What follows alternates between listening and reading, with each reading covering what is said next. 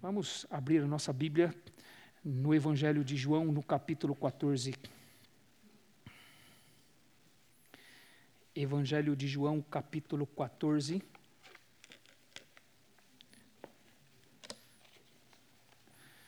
A partir do versículo 27 até o versículo 31. João capítulo 14, a partir do versículo 27 até o versículo 31.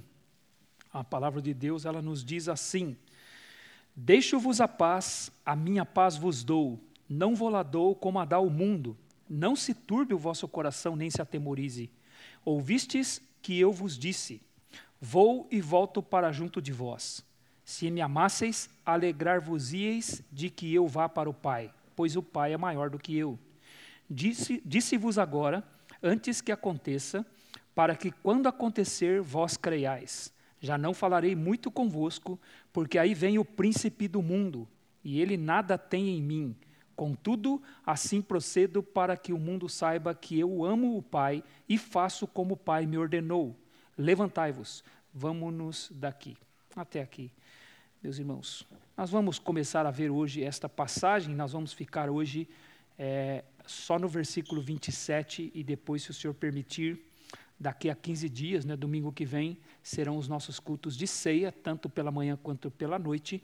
E aí depois, então, daqui a 15 dias, se o Senhor permitir, nós voltaremos então à meditação nesta passagem. Hoje eu quero falar com os irmãos a respeito do versículo 27. Jesus ele está aqui concluindo as suas palavras de consolo para os seus discípulos. No versículo 1 ele disse: Não se turbe o vosso coração, Credes em Deus, crede também em mim. E aqui então ele diz: Não se turbe o vosso coração, nem se atemorize. Então ele está concluindo aqui as palavras de consolo para o coração dos seus discípulos, que ele mesmo diz aqui que eram, eram corações que estavam turbados, estavam agitados, preocupados. É? Esta, este mandamento negativo do Senhor Jesus aqui, não se turbe o vosso coração, ele literalmente quer dizer: pare a turbulência ou a preocupação, a ansiedade que já está acontecendo no seu coração. É um mandamento que literalmente significa que pare, interrompa, impeça de prosseguir isso que está acontecendo no seu coração. Então, o coração deles já estava turbado, já estava agitado, e ele então dá esse mandamento para eles, para que isso não continuasse a acontecer no coração deles. Então, é por isso que ele dá então estas palavras de consolo para os seus discípulos. E o que ele fez aqui para consolar o coração dos seus discípulos? Ele fez uma série de promessas para eles. Ele prometeu para eles um lugar na casa do Pai, onde há muitas moradas. Ele prometeu voltar para buscá-los e levá-los para aquele lugar. Ele prometeu que quando isso acontecesse, nunca mais eles se separariam, para que onde eu estou estejais vós também, ele prometeu.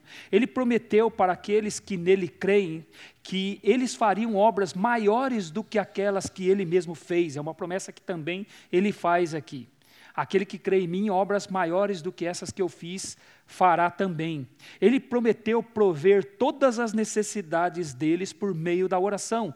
Tudo quanto pedirdes em meu nome, isso farei a fim de que o Pai seja glorificado no Filho. Se me pedirdes alguma coisa em meu nome, isso farei, ele prometeu no versículo 14.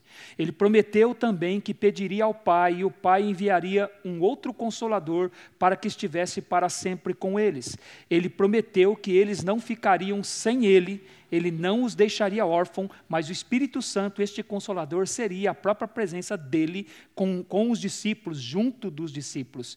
Ele prometeu que ele estabeleceria morada no próprio coração deles, no versículo 23. Se alguém me ama, guardará a minha palavra, e meu Pai o amará, e viremos para ele e faremos nele morada. Então ele termina, não é? ele prometeu, aliás, ainda, dizendo que o Espírito Santo ele os faria lembrar de todas as coisas que ele tinha ensinado e os guiaria a toda a verdade, a promessa que ele faz no versículo 26. E então ele termina as suas promessas aqui neste capítulo, prometendo a paz. Então aqui nós estamos com o Senhor Jesus lidando com as ansiedades do coração dos seus discípulos, e ele faz isso levando-os a se lembrar ou prometendo para eles, fazendo promessas para eles, para que eles tivessem a confiança nele. São coisas, meus irmãos, que nós trazemos à nossa memória e isso pode nos dar esperança, como escreveu Jeremias. Quero trazer à minha memória aquilo que pode me dar esperança. Ele escreveu lá em Lamentações de Jeremias, no capítulo 3. Agora, é interessante que os discípulos, eles parecem não estar muito, é, se importando muito aqui, muito interessados em ouvir as promessas de Jesus. O coração deles está focado somente em uma coisa: nós não queremos que o Senhor nos deixe, nós não queremos que o Senhor vá embora.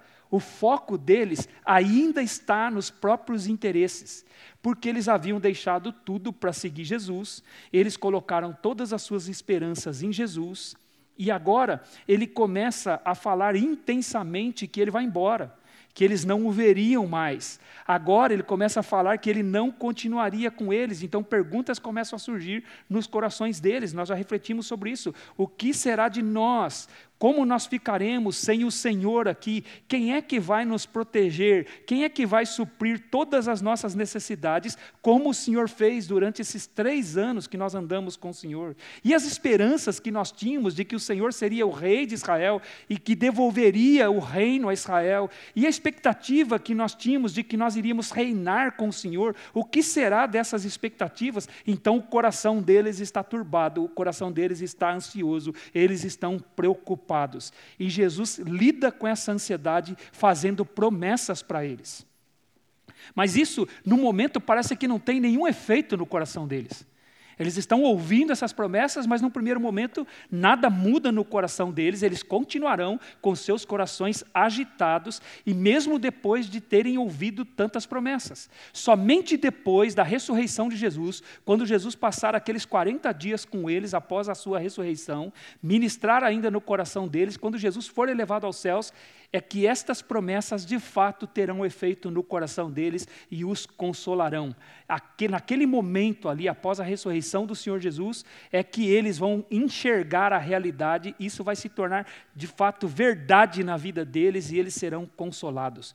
E isso vai transformar a vida deles de uma tal forma que eles vão pregar o Evangelho a partir de então e eles vão impactar o mundo inteiro com a pregação do Evangelho. Então, as promessas que o Senhor Jesus faz, elas são poderosas para que nós possamos desfrutar da sua paz. As promessas que ele faz. É interessante que o apóstolo Paulo, quando ele escreve aos Tessalonicenses, e os Tessalonicenses estavam preocupados porque os irmãos da igreja estavam morrendo. E aí os Tessalonicenses falaram: Mas o que está acontecendo? Eles estão morrendo, Jesus não ia vir para buscar a gente. Eles imaginavam que Jesus ia voltar naqueles dias. E aí, irmãos da igreja começam a morrer e eles estão então sem entender, mas eles não seriam arrebatados? Como é que eles estão morrendo? Por que, que Jesus não veio? Aí o apóstolo Paulo os lembra das promessas do Senhor, de que um dia ele virá para arrebatar a sua igreja e aqueles irmãos que estavam morrendo, eles ressuscitariam e nós, os vivos, nos juntaremos a eles para nos encontrarmos com o Senhor nos ares. E aí você lembra o mandamento que o apóstolo Paulo dá? Ele diz: Consolai-vos uns aos outros com esta palavra. O que significa? Consolai-vos uns aos outros com esta promessa. As promessas de Deus são consoladoras para o coração ansioso.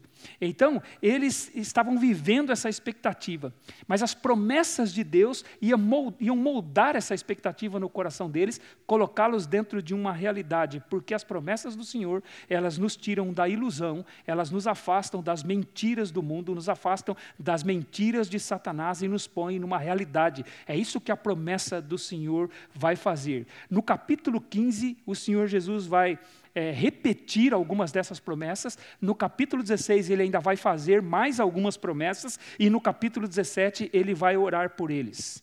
É por isso, irmãos, que nós devemos viver sempre firmes nas promessas de Jesus. Firme, firme nas promessas do meu Salvador.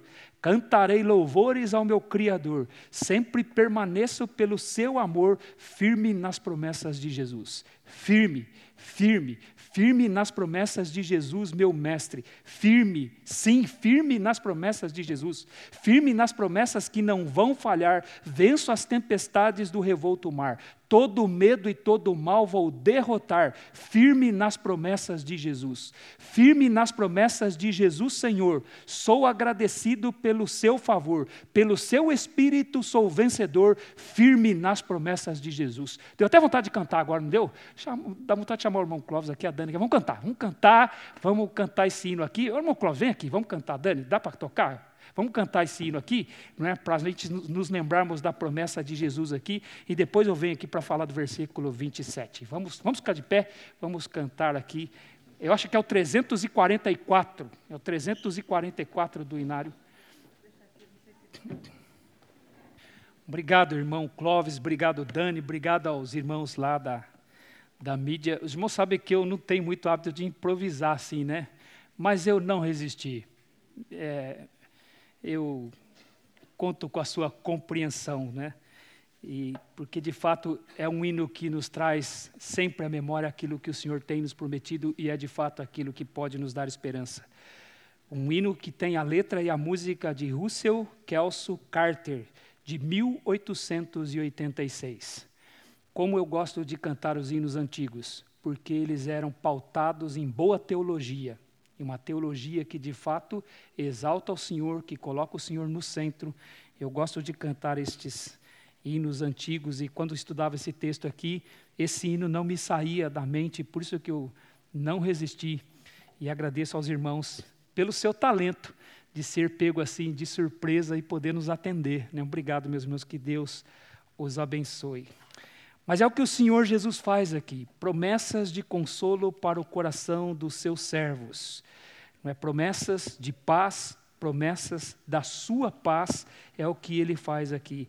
É por ela, é por esta promessa, ou estas promessas, que nós podemos lidar com as inseguranças, com as preocupações, com os temores do nosso coração. O que esta passagem aqui de João, capítulo 14, nos ensina é que todo crente em Jesus, ele pode manter o seu coração em paz. Todo crente no Senhor Jesus, ele pode manter o seu coração em paz. E por que ele pode fazer isso? Ele pode fazer isso porque ele tem a paz do Senhor Jesus. É o que o Senhor Jesus nos diz no versículo 27. Deixo-vos a paz, a minha paz vos dou. Aqui está a promessa do príncipe da paz. Isaías capítulo 9, versículo 6, vai falar a respeito do Senhor Jesus, é uma profecia a respeito do nascimento dele, e vai dizer então: Um menino nos nasceu e um filho se nos deu, e o seu nome será Maravilhoso Conselheiro, Deus Forte, Pai da Eternidade e Príncipe da Paz. Então, quando ele está aqui prometendo isso àqueles que creem nele, quando ele está prometendo isso aos seus servos, ele está agindo como aquilo que ele é, o próprio detentor da paz, o príncipe da paz. E nós vivemos, irmãos, num mundo que busca paz. Esta é uma realidade. O mundo tenta estabelecer a paz. Porém, o mundo ele é fracassado em todas as suas tentativas de paz. Alguém escreveu: sabe quantos tratados de paz feitos na humanidade foram quebrados? Todos. Todos os tratados de paz feitos na história da humanidade foram quebrados. Isso não só no que tange aos relacionamentos entre as nações. Observem alguns casamentos, algumas famílias, quantos tratados de paz pessoas fazem, quantas tréguas eles combinaram para pararem as brigas. E eles têm que admitir que todas foram quebradas. Quantas promessas eles fizeram, quantas vezes houve promessas de parar com as ofensas, com as gritarias, quantas vezes eles fizeram isso e antes que eles imaginassem, eles já tinham quebrado as promessas. Porque são tentativas vãs de estabelecer a paz. Isso revela que nós vivemos num mundo que deseja a paz, mas é incapaz de obtê-la. Quantas pessoas querem viver momentos de paz, Alguns tentam encontrar a paz no dinheiro, pensam que se tiverem dinheiro suficiente para adquirir o conforto que ele pode comprar, com isso terão paz. Assim querem adquirir tanto dinheiro quanto possível para comprar as facilidades da vida e finalmente desfrutar de um pouco de paz. Outros buscam a paz no entretenimento. Querem se distrair o máximo que puder para esquecerem dos seus problemas. Então ocupam as suas mentes com coisas que divertem, para esquecerem-se das lutas da vida, das dificuldades, das, ah, das aflições da vida, e assim as pessoas se tornam viciadas, escravizadas em jogos, em cinema, em esportes, em teatro, para tentar se distrair e ter assim um pouco de paz. É espantoso, irmãos, espantoso, mas o próprio culto pode muitas vezes ser transformado num espetáculo para apenas distrair as pessoas e gerar uma falsa sensação de paz. Muitas vezes, o momento do louvor na igreja, ele é feito de uma forma a, a, tentar transmitir uma paz para as pessoas, e esta paz ela é uma falsa paz. É por isso que não é incomum você encontrar pessoas que estão dirigindo o louvor e entre uma música e outra essas pessoas vão colocando frases de efeito, vão tentando elevar o seu ânimo para que você naquele tempo ali do louvor na igreja você se distraia e ali você tenha um pouco de paz, mas as pessoas não percebem que é o mesmo princípio que o mundo usa, apenas uma distração é para distrair. E por isso que algumas pessoas usam o termo ministrar louvor. Ministrar o louvor. Ah, hoje eu fui ministrado no louvor. Hoje o louvor ministrou ao meu coração. Porque as pessoas tentam, elas tentam buscar, e aí o louvor da igreja acaba se tornando uma terapia de grupo, uma terapia em grupo, para que as pessoas possam ter um pouco de paz e se distrair dos problemas pode parecer espantoso, mas às vezes os próprios crentes estão usando isso e agindo assim como o mundo usa. Outros tentam buscar a paz em substâncias químicas, usam drogas, consomem bebidas, bebidas alcoólicas, se entregam desenfreadamente a comidas e remédios porque querem ter um pouco de paz, porque querem esquecer dos problemas do mundo.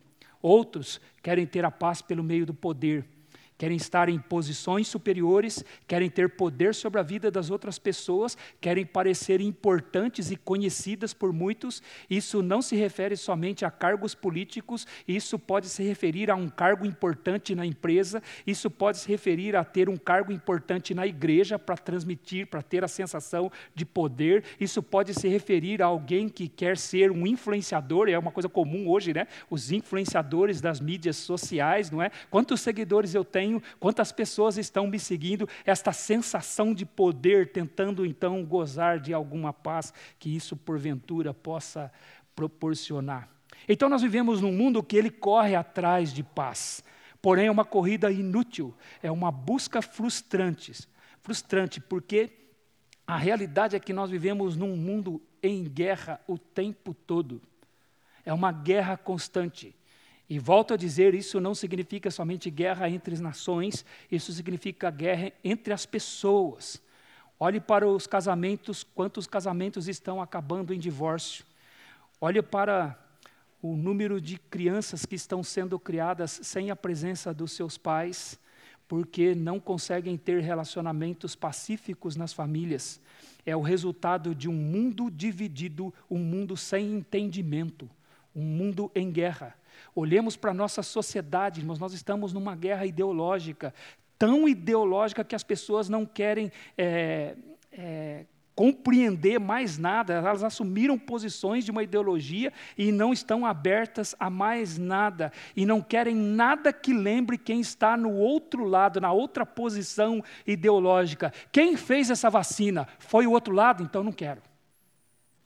Quem orientou a tomar esse remédio? Foi o outro lado, então não quero também. Por causa das questões ideológicas. É um mundo em guerra. Um mundo em constante guerra. E de onde vem esta guerra? De onde vêm estas batalhas? A Bíblia nos diz que esta batalha vem da rebelião contra Deus. O homem pecou no jardim do Éden e toda a humanidade pecou também após ele, né? nasceu em pecado, e todo ser humano já nasce então em rebelião contra Deus, como nós ouvimos hoje de manhã. Em Romanos capítulo 5, versículo 10, vai dizer que todos são inimigos de Deus. E somente pela graça de Deus são conduzidos ao arrependimento, então se tornam amigos de Deus. Mas nascemos inimigos de Deus. E inimigo é o contrário de amigo. O inimigo quer destruir o outro, o inimigo quer que o outro não exista. Então, a rebelião contra Deus é a causa da falta de paz no mundo. Vivemos num mundo em guerra por falta de Deus, por falta do Senhor, por falta do príncipe da paz. Mas uma segunda razão que a Bíblia nos dá para que haja a falta de paz no mundo é o egoísmo, é a busca pelos próprios interesses, é a falta de contentamento, é sempre querer mais, querer mais, querer mais. Tiago, escrevendo a sua carta, no capítulo 4, versículos de 1 a 3, ele diz: De onde procedem as guerras e contendas que há entre vós? De onde, senão nos prazeres que militam na vossa carne? Cobiçais e nada tendes, matais e invejais e nada podeis obter. Pedis e não recebeis, porque pedis mal, para esbanjardes nos vossos próprios prazeres. Então a Bíblia também diz que as guerras e contendas que há entre nós vêm dos prazeres que militam na nossa carne. Isso tudo em uma só palavra: egoísmo o egoísmo do homem. A falta de paz é por causa da rebelião contra Deus e a falta de paz é por causa dos desejos egoístas da carne. Então vivemos num mundo que está em constante guerra, guerras por todos os lados. Nós temos então violência, nós temos corrupção, nós temos mentiras, nós temos assassinatos, nós temos traições, nós temos separações nas famílias, nós temos medo, nós temos insegurança, nós temos um caos estabelecido e tudo isso demonstra a falta de paz. E aí chega o Senhor Jesus aqui e diz para os seus servos, para aqueles que creem nele: Deixo-vos a paz, a minha paz vos dou. Duas vezes o Senhor Jesus usa a palavra paz. Ele se refere à paz e à minha paz. A paz é uma palavra da Bíblia. A paz é uma palavra da Escritura. A paz no Antigo Testamento, ela aparece como tradução da palavra hebraica shalom, Shalom significa paz. Aparece cerca de 250 vezes no Antigo Testamento. E era uma palavra usada para o cumprimento entre as pessoas, a saudação entre as pessoas. Shalom. Então eles queriam dizer paz. Paz. E o que os judeus queriam dizer quando eles diziam isso? Paz. Shalom. Será que eles estavam dizendo, ei, shalom, pare de brigar com a sua esposa, pare de brigar com seus pais, Pare de atrapalhar a vida das pessoas. Pare de causar problemas no seu trabalho. Pare de causar problemas na sua vizinhança. Ei, shalom. Será que era isso que eles estavam querendo dizer? Quando eles usavam esse tipo de saudação, na verdade eles estavam dizendo, quando eles saudavam shalom, desejo é uma oração. Desejo que você tenha conforto. Desejo que você tenha uma vida plena. Desejo que você tenha contentamento, desejo que você tenha saúde, desejo que você tenha alcançado os desejos do seu coração, desejo que você seja abençoado, desejo que você tenha prosperidade. Então era a paz que vem do Senhor. E a gente vê isso ilustrado no Antigo Testamento. Em Juízes, capítulo 6, é, quando Israel estava sendo assolado pelos midianitas. Então o Senhor vem para Gideão. Gideão estava lá malhando trigo no lagar e o anjo do Senhor vem para ele e diz: Olha, ser forte, não é? Ser corajoso, homem valente. Você vai livrar Israel das mãos do, dos midianitas. Ele fala assim: Senhor, eu livrar Israel das mãos do, dos midianitas, não é? é? A minha família é a mais pobre em Manassés não é? A, a, e meu pai, não é? a casa do meu pai, ela é a menor em Israel. Não é? Como que eu vou livrar? Ele diz assim, porque você, eu estou contigo, você vai livrar Israel, vai derrotar os midianitas como se ele fosse um só homem. Um só homem. Você vai derrotar. E aí ele fala, Senhor, então tá bom, mas se é o Senhor, então me dá um sinal. Irmãos, é, Gideão, ele chega a ser até engraçado. É até cômico o Gideão um pouco. Porque ele fala assim: então, se é o Senhor que está falando comigo, me dá um sinal. Eu vou lá em casa, vou preparar um sacrifício para o Senhor, vou preparar um cabrito, vou preparar pães asmos, vou preparar um caldo e então vou trazer para o Senhor. Então, se é o Senhor, o Senhor espera aqui até eu voltar. Aí o anjo do Senhor fala para ele: pode ir que eu te esperarei. E aí ele vai em casa, e aí é o tempo lá, ele prepara todo o cabrito lá, ele prepara os pães asmos, ele prepara o caldo e traz para o Senhor debaixo do carvalho. E o Senhor está lá esperando, o anjo do Senhor. Aí o Senhor fala para ele: põe aí nessa penha, nessa rocha. Ele põe, e ele derrama o caldo aí em cima. Aí ele derrama o caldo. Aí o anjo do Senhor toca com o cajado e o fogo sai da penha e consome todo o sacrifício. E aí ele fala assim: era o Senhor mesmo. Pronto, agora vou morrer. Vou morrer porque os meus olhos viram o Senhor. Mas você não queria um sinal para ver se era o Senhor mesmo? Agora que confirmou que é o Senhor, você acha que vai morrer? Ele chega a ser engraçado, o Gideão. E aí o Senhor fala para ele: Paz seja contigo, não morrerás. Sabe o que o Senhor está fazendo para ele? Você não vai morrer, Gideão. Sabe por quê? Você é meu amigo. Há paz entre nós. Você não vai morrer. Paz seja convosco. Não morrerás. E aí o que, que Gideão faz? Ele constrói um altar ali e ele diz ao Deus da paz. Paz só vem do Senhor. Então é por isso que no Antigo Testamento eles se acostumaram a saudar com a paz, a, a desejar a paz uns para os outros. E é a maneira com a qual o Senhor Jesus vai saudar os seus discípulos tão logo ele ressuscite. Lá no capítulo 20 do Evangelho de João, quando Jesus ressuscitar, os discípulos vão estar trancados, porque eles estavam com medo dos judeus. Com as portas trancadas, o Senhor Jesus vai vir, vai se apresentar no meio deles, e o que ele vai dizer? Paz seja convosco. O mesmo cumprimento que o Senhor usou no Antigo Testamento, Jesus vai usar para mostrar para eles que Ele era o Deus do Antigo Testamento, o Deus da paz. É por isso que ele pode oferecer a paz. Ele é o Deus da paz e é por isso que ele promete paz aqui. E a paz aqui, meus irmãos, é sobrenatural. Ela é dada somente aos salvos é dada somente àqueles que creem, somente aos crentes em Cristo Jesus esta paz é prometida, ela é oferecida. Aqueles que não creem não desfrutam dessa paz. E há dois aspectos na paz que o Senhor Jesus promete aqui. Uma paz é a situacional e a outra paz é a experiencial. Dois tipos de paz. A paz situacional é aquela que é referida lá em Romanos capítulo 5, versículos de 1 a 5. Justificados, pois, mediante a fé, temos paz com Deus por meio do nosso Senhor Jesus Cristo, por intermédio de quem obtivemos igualmente acesso a esta graça na qual estamos firmes. É o que ele diz lá. Justificados, pois, mediante a fé, temos paz com Deus. É a paz que recebemos com Deus por termos crido no Senhor Jesus Cristo e assim termos sido então justificados.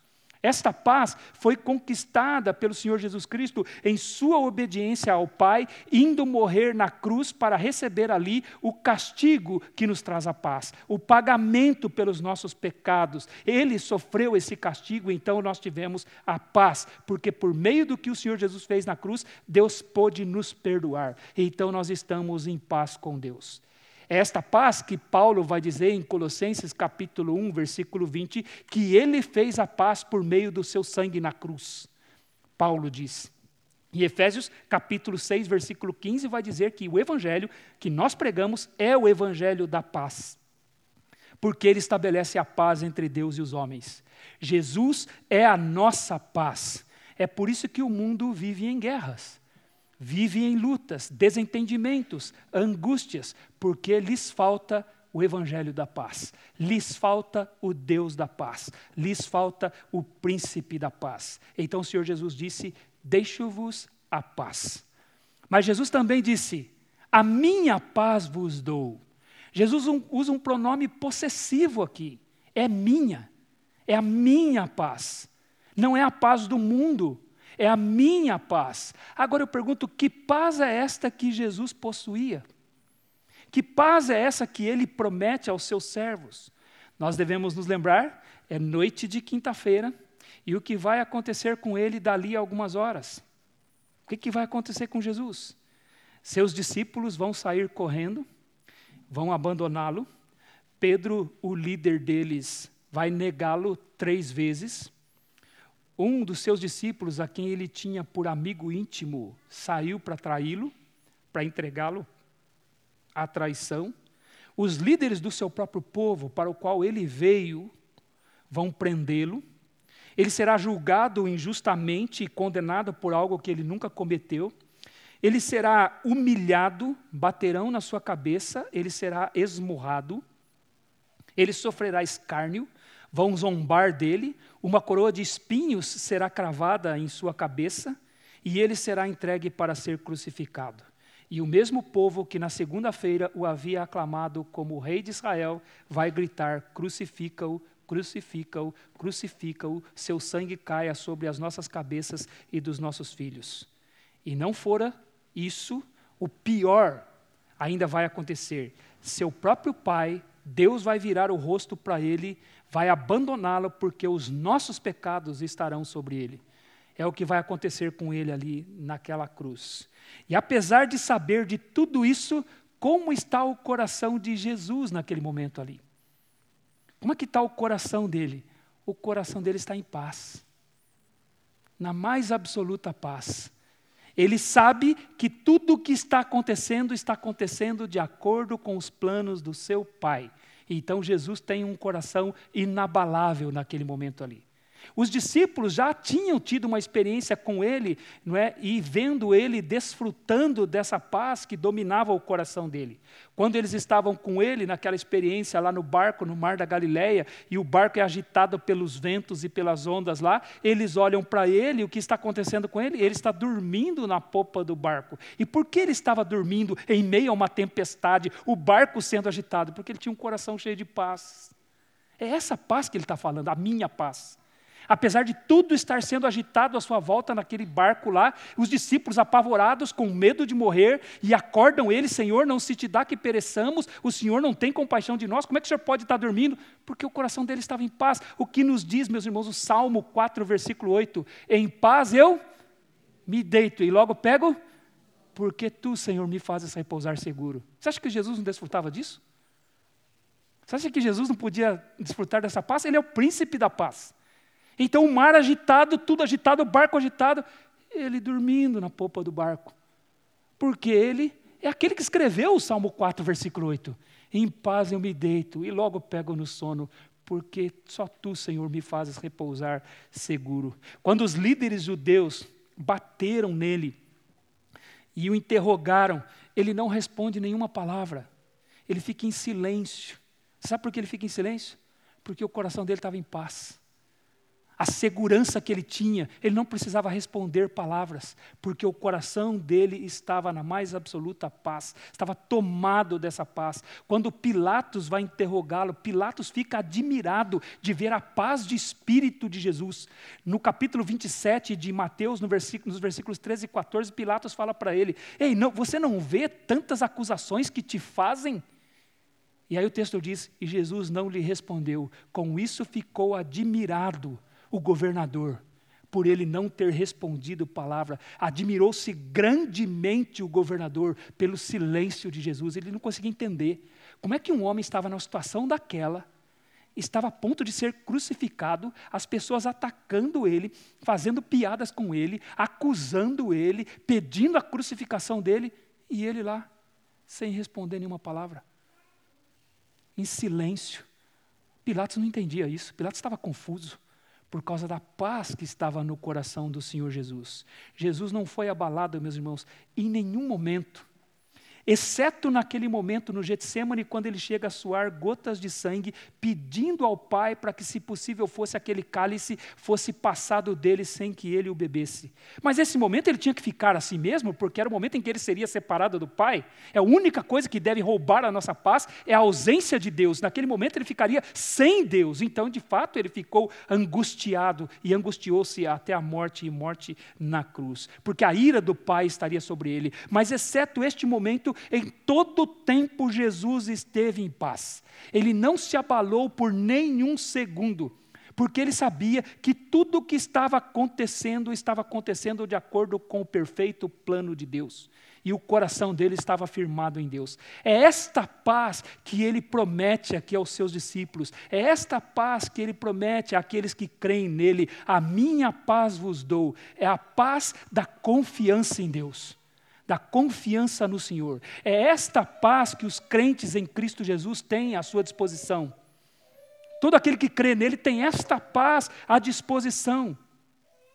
Ah, além da paz de Deus, irmãos, de ter sido perdoados, os salvos têm esta paz no coração, ou seja, além da paz com Deus, da justificação, eles têm esta paz no coração. Então, uma é a paz com Deus, a justificação, a outra é a paz de Deus, a paz no coração. É esta paz que Jesus está dizendo: a minha paz vos dou.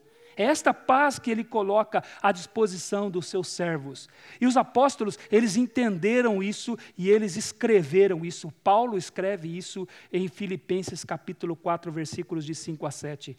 Seja a vossa moderação conhecida de todos os homens, perto está o Senhor. O que, que ele quer dizer com isso?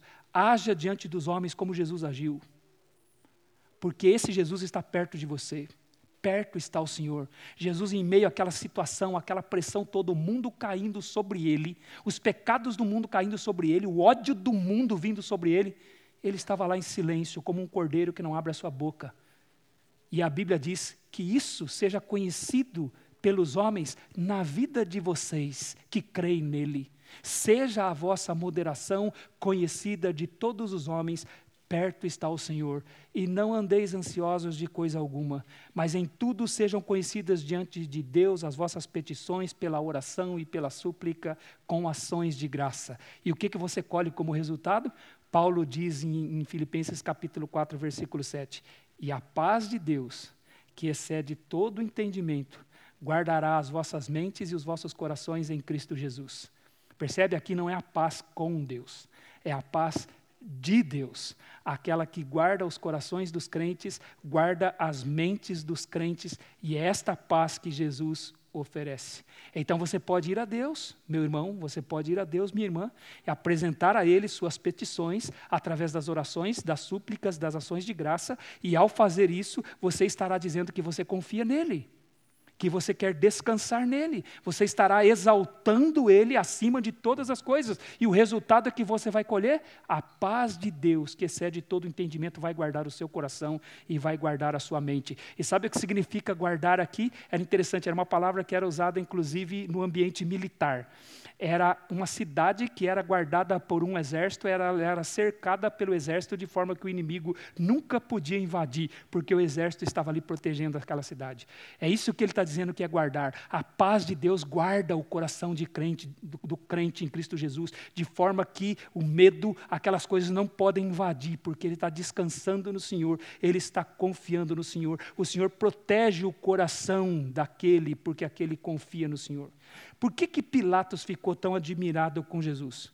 Porque a paz de Deus estava guardando o coração de Jesus.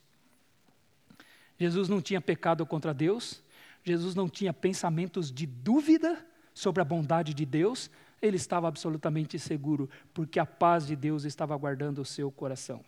É assim que o crente deve viver perante o mundo.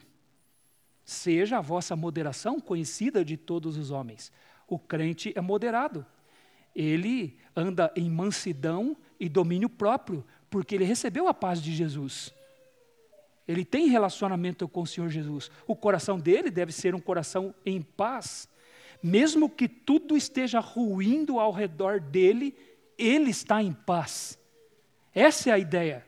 É isso que estava acontecendo com Jesus. Satanás estava chegando com toda a sua fúria toda a sua fúria para ferir o calcanhar dele, como estava prometido lá em Gênesis, capítulo 3, versículo 15. Mas ele está na mais absoluta paz. E é esta paz que ele nos dá. Esta paz que ele promete aos seus filhos. É a paz em meio às lutas e é a paz experiencial. É sobre esta paz, meus irmãos, que fala o Salmo 91. Salmo 91 não é um salmo tão conhecido, né? Não é incomum você chegar em alguns comércios e ter uma Bíblia lá aberta no Salmo 91, porque as pessoas acham que é o salmo da proteção. As pessoas acham que é o salmo espanta mal olhado. É lamentável, mas isso mesmo. Tem gente que usa a Bíblia como se fosse um amuleto apenas. Mas o que diz o Salmo 91? O Salmo 91 ele começa falando sobre o crente. Salmo 91 ele começa dizendo: Aquele que habita no esconderijo do Altíssimo e descansa à sombra do Onipotente, diz ao Senhor: Meu refúgio e meu baluarte, Deus meu em quem eu confio. Então o Salmo 91 começa falando sobre o crente.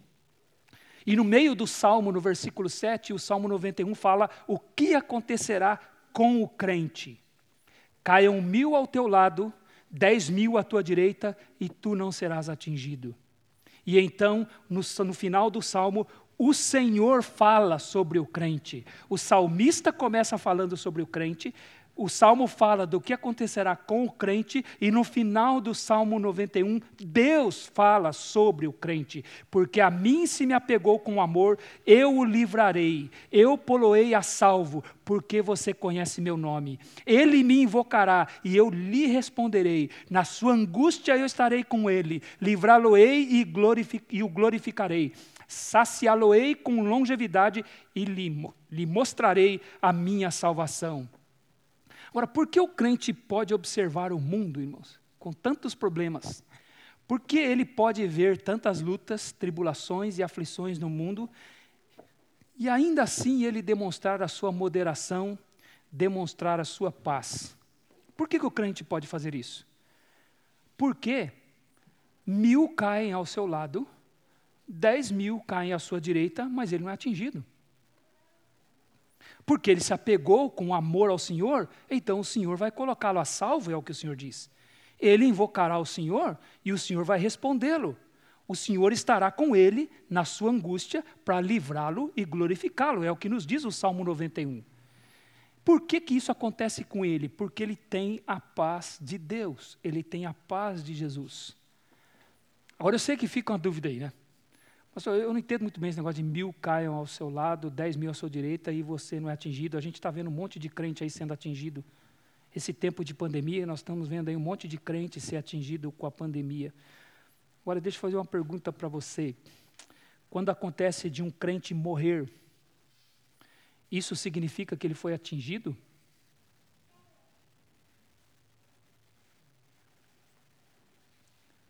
Significa que aqueles mil que deveriam cair ao seu lado, os dez mil que deveriam cair à sua direita, caíram tudo na cabeça dele? Caiu tudo nele?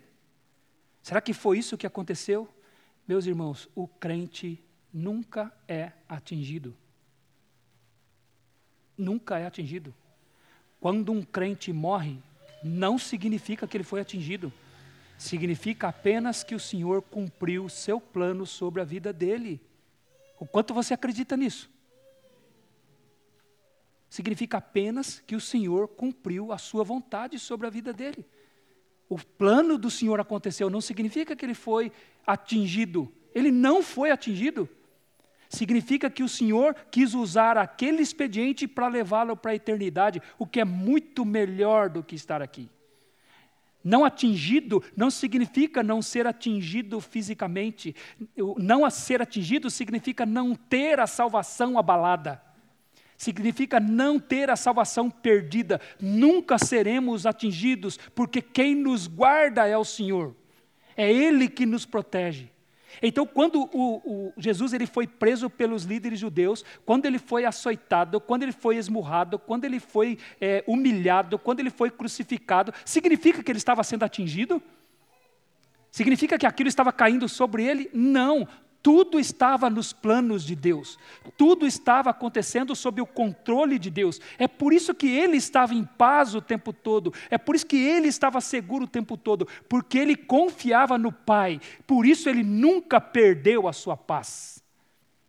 É esta paz que ele dá àqueles que creem nele, a paz que vem da confiança em Deus. Quando Pilatos pergunta para ele, irmãos, no capítulo 19, Pilatos diz assim para ele: Você não sabe que eu tenho autoridade para te soltar e para te crucificar? Aí Jesus olha para ele e fala assim: Nenhuma autoridade você teria sobre mim se de cima não te fosse dada. Sabe o que Jesus está dizendo? Tudo que você, Pilatos, fizer comigo, não foi você que decidiu, foi o meu pai que decidiu. Está entendendo o que é a paz dele? Que ele está dando para você? É você acreditar que ninguém toma decisão sobre a sua vida.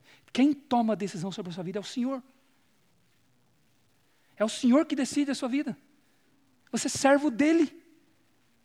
E ele disse: Nenhuma autoridade você teria sobre mim se meu pai não te desse. Então, tudo o que você decidir, não é você que está decidindo. Tem gente que acha, o governo decidiu, o governo fez aquilo. Governo... Quem, quem é você? Você não é o filho do Senhor? Você não tem a paz dele, você não confia nele. Ninguém pode tomar decisão sobre a sua vida sem que o Senhor permita. É por isso que eu não entendo o crente querer ir para a rua para fazer isso, para fazer aquilo, protesto, vai gritar, vai fazer. Quem é que nos conduz? Mil caiam ao teu lado, dez mil à tua direita, você não vai ser atingido. E ele estava na mais perfeita paz, sabe por quê? Ele confiava plenamente no seu Pai. É daí que vinha essa paz de Jesus, da confiança que ele tinha no Senhor. É a paz que vem pela confiança no Senhor. E a confiança, nós sabemos o que é, não é? É o mesmo que fé. A fé no Senhor é que gera paz. E o que é a fé? É saber quem é o Senhor. O que é a fé? A fé é o firme fundamento de coisas que se esperam e a convicção de fatos que não se veem. Hebreus capítulo 11, versículo 1. A fé é esperar aquilo que nós não vemos. E por que nós esperamos? Porque alguém disse que é para a gente esperar. Nós esperamos porque alguém disse que é para a gente esperar. Isso é esperança. E quem nos, prometeu, quem nos pediu para esperarmos? Como é que nós temos certeza que vai acontecer? Ele pediu para a gente esperar e nós estamos esperando.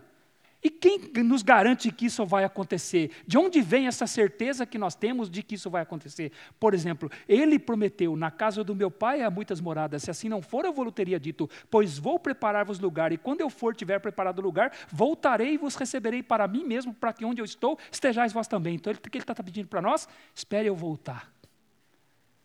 E você está esperando, não está? Pode dizer amém, irmão? Por favor, né? E você tem alguma dúvida que ele vai voltar? Por que, que você está esperando algo que você não vê e você tem certeza que vai acontecer? Por causa de quem fez a promessa.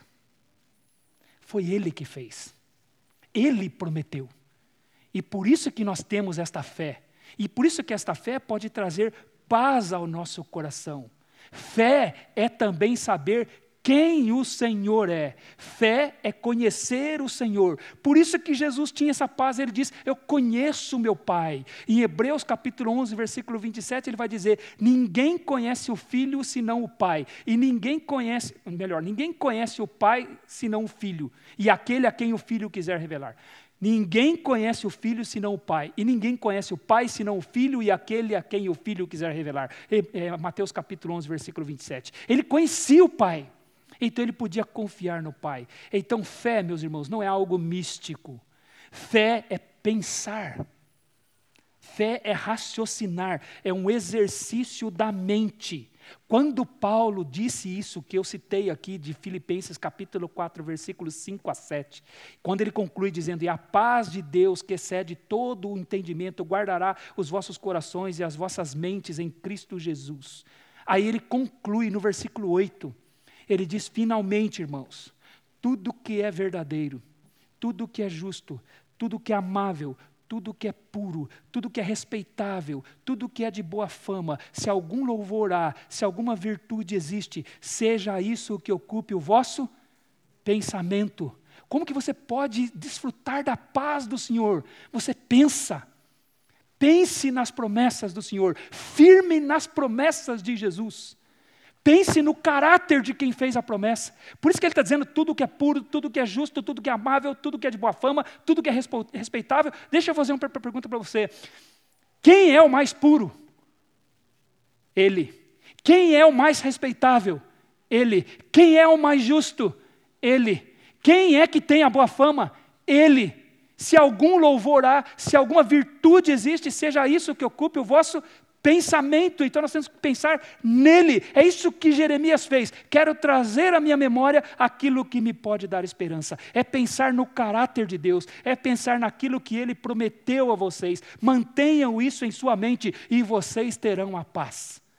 A paz da confiança, as promessas de Deus, meus irmãos, elas produzem a paz no nosso coração. E é interessante que aí no versículo seguinte, lá de Filipenses capítulo 4, no versículo 9, o apóstolo Paulo, ele acrescenta, o que aprendestes e recebestes e ouvistes e vistes em mim, isso praticai. Sabe o que ele está dizendo? Sejam meus imitadores, Paulo está dizendo. Assim como eu fiz, façam também. E aí ele diz: e o Deus da paz será com vocês. Vocês vão desfrutar da paz dele. Então, para ter paz, é preciso confiar em Deus. E para confiar em Deus, é preciso pensar nele, pensar nas suas promessas, pensar no seu caráter fiel. Aquele que faz a promessa é fiel. Então é preciso praticar o que ele diz. E quando você pratica o que ele diz, quando Paulo diz: O que vistes em mim, isso praticai, e o Deus da paz será com vocês. O que, que acontece? A paz vem e toma conta do coração do crente. Então o que Paulo está dizendo? Lembre das promessas dele. Pense no caráter dele. Faça o que ele pediu e você vai ter a paz. Você vai ter a paz no coração. Eu me lembro que um dia os discípulos, eles pediram para Jesus aumentar a fé deles. Senhor, aumenta-nos a fé. E aí eu sei que tem crente que às vezes por força de expressão ele ora assim, né? Senhor, aumenta-nos a fé. Mas é interessante que o Senhor Jesus, quando eles falaram, Senhor, aumenta-nos a fé, você lembra o que Jesus respondeu? Jesus falou para eles: se vocês tiverem fé do tamanho de um grão de mostarda, vocês vão dizer para esta moreira: arranca-te e lança-te ao mar, e isso vai ser feito. Sabe o que Jesus estava dizendo? Vocês não precisam de uma fé maior. Vocês pensam que precisam de fé maior, né? Vocês não precisam. Se a sua fé for do tamaninho de um grão de mostarda, ela é suficiente para produzir grandes resultados. Essa moreira sai daqui e vai para o mar. Sabe o que era uma moreira? Uma árvore de raízes profundas e resistentes. Jesus diz: pela sua fé, do tamanho do grão de mostarda, você arranca ela daqui e faz ela lançar-se ao mar. Então, o seu problema não é o tamanho da sua fé, é o uso. É o uso, é praticar. Por isso que Paulo disse: praticai e o Deus da paz será convosco. O nosso problema, irmãos, não é orar pedindo para ter mais fé. Tem gente que ora, às vezes por força de expressão, né? Ah, Senhor, aumenta-nos a fé. Eu queria ter uma fé maior. Não é isso que você precisa. Você só precisa usar o que você já tem. Se ela for pequenininha, do tamanho de um grão de mostarda, é suficiente para produzir grandes resultados. E o apóstolo Paulo compreendeu isso quando ele estava preso lá em Roma, na prisão mamertina. Não é? Ele sabia que havia combatido o bom combate, que havia acabado a carreira e guardado a fé. Sabia que a sua morte estava se aproximando, que muito provavelmente ele não sairia vivo de Roma. E então ele escreve a sua carta, a segunda carta a Timóteo, e ele diz que era pelo evangelho que ele estava sofrendo todas aquelas coisas. Estava lá naquela prisão suja, abaixo do nível da rua, e quando chovia, levava o cheiro do esgoto de Roma para lá. Quando os romanos, inclusive, queriam matar os soldados, eles abriam os esgotos de Roma. Aquele lugar era cheio dos, do dos esgotos de Roma e alguns soldados, alguns presos morriam afogados lá dentro no esgoto de Roma. Era lá que Paulo estava. E ele diz: Eu estou sofrendo essas coisas por causa do Evangelho, mas não me envergonho. Sabe o que ele está dizendo? Meu coração está em paz porque eu sei quem tenho crido e que é poderoso para guardar bem o meu depósito até aquele dia. No que, que ele se firmava? Em quem é Deus e na promessa que Deus fez. Eu sei quem é Ele, e Ele me fez uma promessa, e Ele é poderoso para guardar essa promessa até aquele dia, para guardar bem o meu depósito. Ainda nesta segunda carta de Timóteo, ele diz assim: Já agora a coroa da justiça me está guardada, a qual o Senhor, reto juiz, há de me dar naquele dia. Sabe o que ele está dizendo? Eu estou esperando, porque eu sei que Ele é reto, eu sei que Ele é justo, eu sei que Ele é amável, eu sei que Ele é respeitável, e Ele vai me dar. Eu trago isso na minha memória memória. Eu sei que essa coroa será minha, porque ele prometeu. E aí no final da carta, no finalzinho da segunda carta, ele vai dizer assim: O Senhor me livrará de toda obra maligna e me levará a salvo para o seu reino celestial. Por que, que ele tinha essa confiança? Porque ele estava com a paz de Jesus. A paz de Jesus, irmãos, não significa conforto. conforto físico, não significa conforto circunstancial, não significa conforto que o dinheiro porventura possa dar, não significa conforto que substâncias químicas possam dar, não significa conforto que o entretenimento possa dar, não significa conforto que o poder possa dar, significa uma paz do coração. O mundo está caindo ao teu lado, mil à tua direita, mil ao teu lado, dez mil à tua direita, você está em paz. Isso que o mundo não entende. Como é que você pode estar assim? Está tudo que está acontecendo no mundo, você está assim desse jeito? Porque você tem a paz de Jesus. Você sabe que tudo está acontecendo porque Ele está no controle, porque Ele é o Senhor de todas as coisas. Você pode ter a paz. Paulo conhecia Deus, eu sei em quem tenho crido, por isso é que ele estava desfrutando da paz. Jesus dá essa paz para que nós possamos viver, irmãos, por meio dela, em confiança a Ele, desfrutando desta paz. Jesus diz: A paz que eu dou, não a dou como o mundo a dá. Estamos caminhando para o final aqui. Há uma paz que o mundo oferece. Jesus não diz aqui que não existe uma paz que o mundo oferece. Ele diz: Eu só não dou aquela que o mundo dá. O mundo dá uma paz. A palavra de Deus fala sobre a paz do mundo. A paz do mundo vem através da mentira e do engano. Os falsos profetas no Antigo Testamento, nós vemos isso lá em Jeremias capítulo 6, no versículo 14, os falsos profetas diziam paz, paz, quando não havia paz. Eles falavam de paz, mas não havia paz. No capítulo 23 de Jeremias, Deus denuncia os falsos profetas, dizendo para pessoas que, desprez... pessoas que desprezavam a Deus, os falsos profetas diziam: paz tereis. Pessoas que andavam na dureza de seus corações, os falsos profetas diziam: mal nenhum virá sobre vós. Era a paz estabelecida na mentira, a paz estabelecida no engano. A paz que o mundo oferece, meus irmãos, é uma paz estabelecida na ignorância. É por isso que o mundo despreza o conhecimento de Deus, porque ele prefere viver na mentira. Por isso que eles andavam dizendo para os falsos profetas, para os sacerdotes: não nos faleis o que é correto, nós queremos viver ilusões. Digam-nos ilusões, profetizem ilusões para nós, porque nós não queremos a verdade, nós queremos a paz que a mentira dá. É engraçado, isso não é verbalizado, obviamente, né? mas Deus diz: é assim que vocês estão agindo. Vocês querem ilusões, vocês querem mentiras, porque estas coisas promovem uma paz, porém é uma paz falsa. Uma paz, uma paz baseada na mentira e no engano. Mas a paz do mundo também é baseada no, na ignorância. Na ignorância, não querem a verdade. Alguém, disse assim: a aparente paz que um pecador tem não vem do conhecimento da sua felicidade, mas da ignorância do seu perigo. A aparente paz que um pecador tem não vem porque ele sabe que ele é feliz e que ele está indo para o céu. Pelo contrário, vem da ignorância do seu perigo. Ele está indo para o inferno. Lembra o que Jesus disse? Quem anda nas trevas não sabe para onde vai. E o mundo prefere assim prefere viver na ignorância, porque a ignorância, ela promove esta paz. É baseada então a paz do mundo na mentira e na ignorância. E o mundo sempre pensa nessa paz. Sempre pensa que está em paz, porque ele ignora o perigo. Ele ignora o próprio perigo da guerra com Deus. Ele está em guerra com Deus.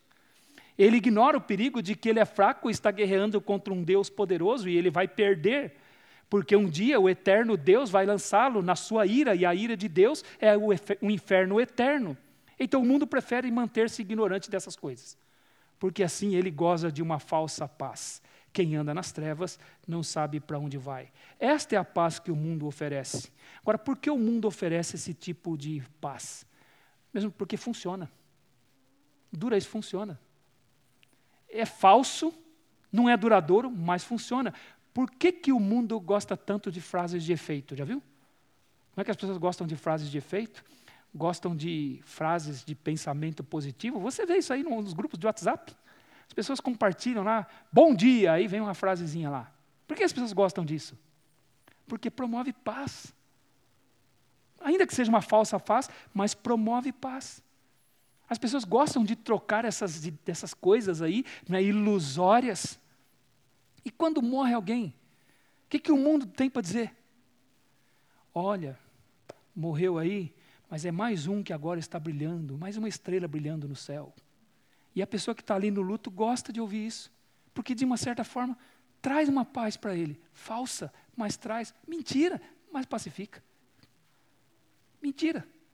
Por que, que as pessoas não encaram a realidade no momento ali do luto? Por quê? Porque as pessoas preferem viver nas ilusões. Ninguém quer ouvir a verdade. É só os crentes, obviamente, né? Quem é crente quer ouvir a verdade mesmo, ele ama a verdade, né? Mas o mundo prefere as mentiras. Então, quando morre alguém, é mais um anjo que se juntou ao coro angelical nos céus. E as pessoas gostam de ouvir essas coisas. Elas divulgam essas coisas, espalham estas coisas, porque o mundo pensa que isso realmente traz paz. E é uma paz aparente, as pessoas amam ser enganadas por estas frases poéticas e positivas. Elas preferem a ignorância a tratar tudo dentro da verdade e da realidade bíblica. Jesus disse que ele não veio oferecer essa paz. Não é essa paz que ele dá, ele não a dá como o mundo a dá. A paz de Jesus, ela vem através da verdade, do conhecimento verdadeiro. Ele não mente para nós. A paz que ele oferece é dentro de uma realidade. Ele nos disse que enquanto nós estamos aqui no mundo, nós estamos sujeitos às tribulações, nós estamos sujeitos às aflições. Ele vai fazer promessas no capítulo 16 para eles, irmãos. Promessas. No mundo tereis aflições, mas tem de bom ânimo, eu venci o mundo. No começo do capítulo 16, ele vai prometer para eles: os seus próprios irmãos vão levar vocês aos tribunais por causa da minha palavra vocês vão ser perseguidos, alguns de vocês vão morrer. Olha que promessa. Mas é verdade. Não é ilusão, não é pensamento positivo, não é terapia, não é autoajuda, é verdade. Por isso que ele diz: Eu dou a minha paz, não dou como o mundo a dá, porque a paz do mundo é baseada no engano, é baseada na mentira, é baseada na ignorância. A minha paz é baseada na verdade, porque eu sou o caminho, a verdade e a vida. Meus irmãos, nós não estamos na mentira. Nós estamos dentro de uma realidade, porque Deus nos deu a verdade. E se nós estamos vendo no mundo tantas guerras, tantas mentiras, tantas traições, tanta corrupção, tanta maldade, tanta frieza, irmãos, isso não nos surpreende. Crente não pode se surpreender, porque Jesus já nos disse, Ele prometeu que seria assim mesmo. É por isso que eu não entendo o crente. Às vezes o crente fala: Você viu o que aconteceu? Como é que pode uma pessoa fazer aquilo? Meu irmão, como é que pode? Você pensar assim. Isso é que como é que pode? Como é que pode você estar surpreendido, sendo que Deus prometeu que nós viveríamos num mundo que odeia Ele, num mundo de homens maus? Como é que o crente pode se surpreender? Você percebe? Quando Jesus disse, Eu dou a minha paz para você, e a minha paz não é como o mundo dá, eu vou firmar você na verdade. E você não precisa se surpreender com o mundo. Não precisa se surpreender com estas coisas, porque eu deixo-vos a paz, a minha paz vos dou. Então o que ele disse? Não se turbe o vosso coração, nem se atemorize. Fique em paz. Fique em paz, porque Deus tem tudo sob o controle. Meus irmãos, você acha que isso é verdade ou é frase de efeito? Isso é verdade? A soberania de Deus é linda e difícil de viver. Mas é isso que o Senhor Jesus está dizendo. Deixe-vos a paz, porque meu Pai é soberano. Ele está no controle de tudo. Então nós podemos manter o nosso coração em paz. Nada vai acontecer com você, meu irmão minha irmã, que não esteja no plano de Deus para você, no plano do Senhor para a nossa vida.